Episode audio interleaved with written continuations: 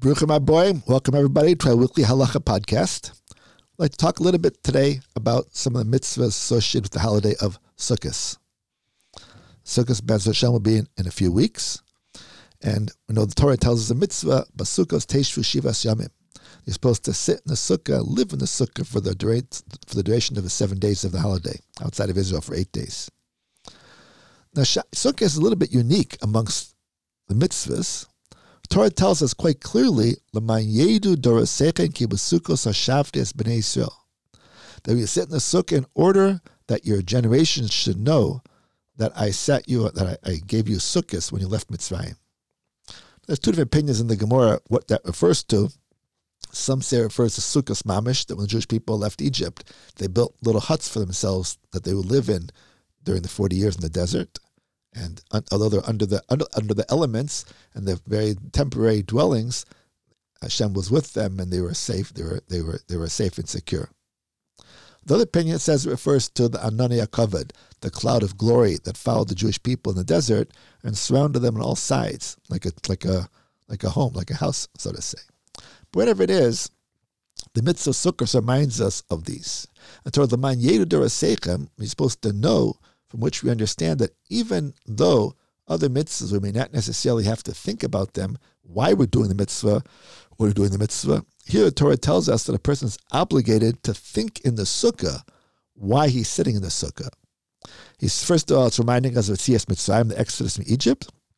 It also reminds us of the sukkahs that which, which the Jewish people sat when they left Mitzrayim. So, a person before sitting in the sukkah, a person should preferably even speak it out, but if not, at least have in mind why he's sitting in the sukkah. B'di'evid, ex post facto, if a person does not have this in mind, though, he still fulfills his obligation. The Lacha says that in Erev Sukkot, after Chatzos, after noon, a person should not eat a meal, or much, much of a meal, in order to be able to eat at night with an appetite. Now, this refers generally to a meal, a little snack, something like that would be permissible. But we see the importance of eating the sukkah with the proper type of an appetite.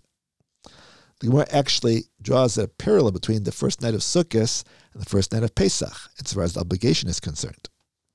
Whereas the rest of Sukkot, a person doesn't want to eat bread, he has no obligation to sit in the Sukkah. Although we'll see when a person eats mezonos, cake, or something like that, if he eats enough, he is obligated to sit in the Sukkah. But uh, um, if a person wants to eat something else, you know, drinks or, or meat or fish or fruit and vegetables, that may not necessarily require sitting in the sukkah. The first night, however, a person is obligated to eat bread in the sukkah.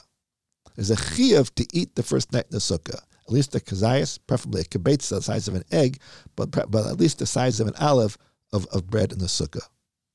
So even if a person is not hungry, he still has an obligation to eat that bread in the sukkah. And if you want to try to build up an appetite, so that he should eat it with an appetite to fulfill the mitzvah properly. Because the obligation the first night of Sukkot, again, the rest of Sukkot, if he doesn't want to eat bread, he's patur from the Sukkah. He doesn't have to sit in the Sukkah. But the first night he was obligated to eat sukkah in the Sukkah. So the Torah, the halachas is actually more stringent than is the rest of the days regarding rain. Usually, if it rains during Sukkot, the person is exempt from sitting in the Sukkah because of the principle called mitzta'ir. A person that's in, un, uncomfortable, although we don't find discomfort and exemption from other mitzvahs, but since it says, excuse me, Basukah Sashafti, Israel is supposed to, uh, that Shivas Yam Teshu Basukah is supposed to dwell in the Sukkah. So just like a person dwells in your home during Sukkah, you're supposed to dwell in the Sukkah. And if a person was suffering from discomfort in the home, it's very possible to leave the home go someplace else. So the same thing regarding the Sukkah. When it comes to the Sukkah too, if he's uncomfortable, he can leave the Sukkah. The first night, however, we're more stringent. The first night, even if it's raining, a person is obligated to sit in the sukkah. Now, again, there's a question whether there's an exemption of mitzvah the first night or not. So, therefore, the halacha dictates that if it's raining, probably a person should wait an hour or two to see if the rain stops. But if it does not, then he should go into the sukkah and make kiddush in the sukkah, and make hamotzi also, and make take a piece of bread. He would not say the bracha leishev basukah, the bracha which is normally said before eating food in a sukkah, the reason being because he may be exempt, so would, would it be a bracha in, in, vain in that case? But just be able, in the event that the, there's no exemption of mitzvah, at least he's made kiddush and eaten a piece of bread in the sukkah.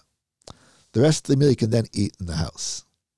If at any point it stops raining the first night before he goes to sleep, the lach is supposed to go back into the sukkah, make make motzi again, leishev basukah this time, and eat another kazayas of bread. That way, he finds himself covered completely. Once a person goes to sleep, Mishnah rules he's not obligated to wake up, even if it stops raining in the middle of the night. If he goes to sleep in the house, he's not obligated to wake up and to sit in the sukkah. He can rely on the fact that he ate that kazayas of, of kazayas in the sukkah itself already.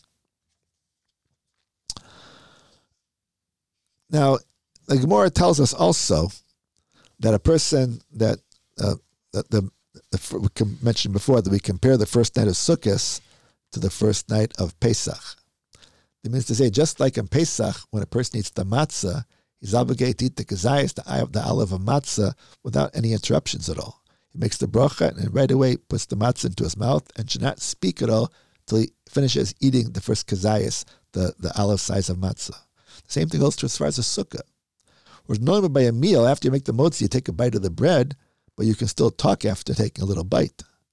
First night of sukkah, the person should not make any interruptions or speak once he puts once he makes the bracha on the bread till after he finishes the size of a kazai, size of an olive. That's again because we compare it to the first night of, of Sukkot too.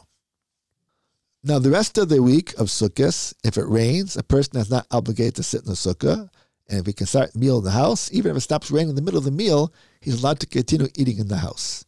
Again, the idea being as mitzdayer, discomfort, is an exemption. So since when he started eating the meal, it was exempt from discomfort, to go out in the middle of the meal to sukkah would be further be uncomfortable. Therefore, that's not required, as opposed to the first night, though. The first night, that would not necessarily be the case. When a person makes the kiddush in the sukkah, so the first night, common practice is to make kiddush, and then to say the the bracha on the sukkah, and afterwards to say the bracha of Shechiyanu. Now, the reason for this is because the Shechiyanu goes on both the mitzvah of the sukkah, of mitzvah of the sitting the sukkah, and on the Yom Tif itself too. However, the second night of sukkah, there are different opinions, different customs. Some people say the kiddush and then the shechiyanu and then the leishiv sukkah. Because the second night, the kiddush only goes in the day, does not go in the sitting of the sukkah.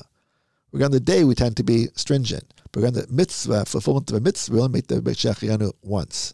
And therefore, some people make the bracha, the shechianu, before the matzah, before the kiddush. However, others, though, say the second night is no different than the first night. The Vilna Gaon would say the second night also, that a person first says the bracha leishev basukah, and afterwards he says the bracha of shechianu.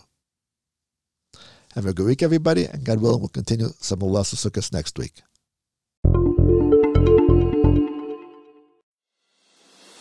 Ever think about starting your own podcast? The Maverick Podcasting Network makes creating and running your podcast easy and fun.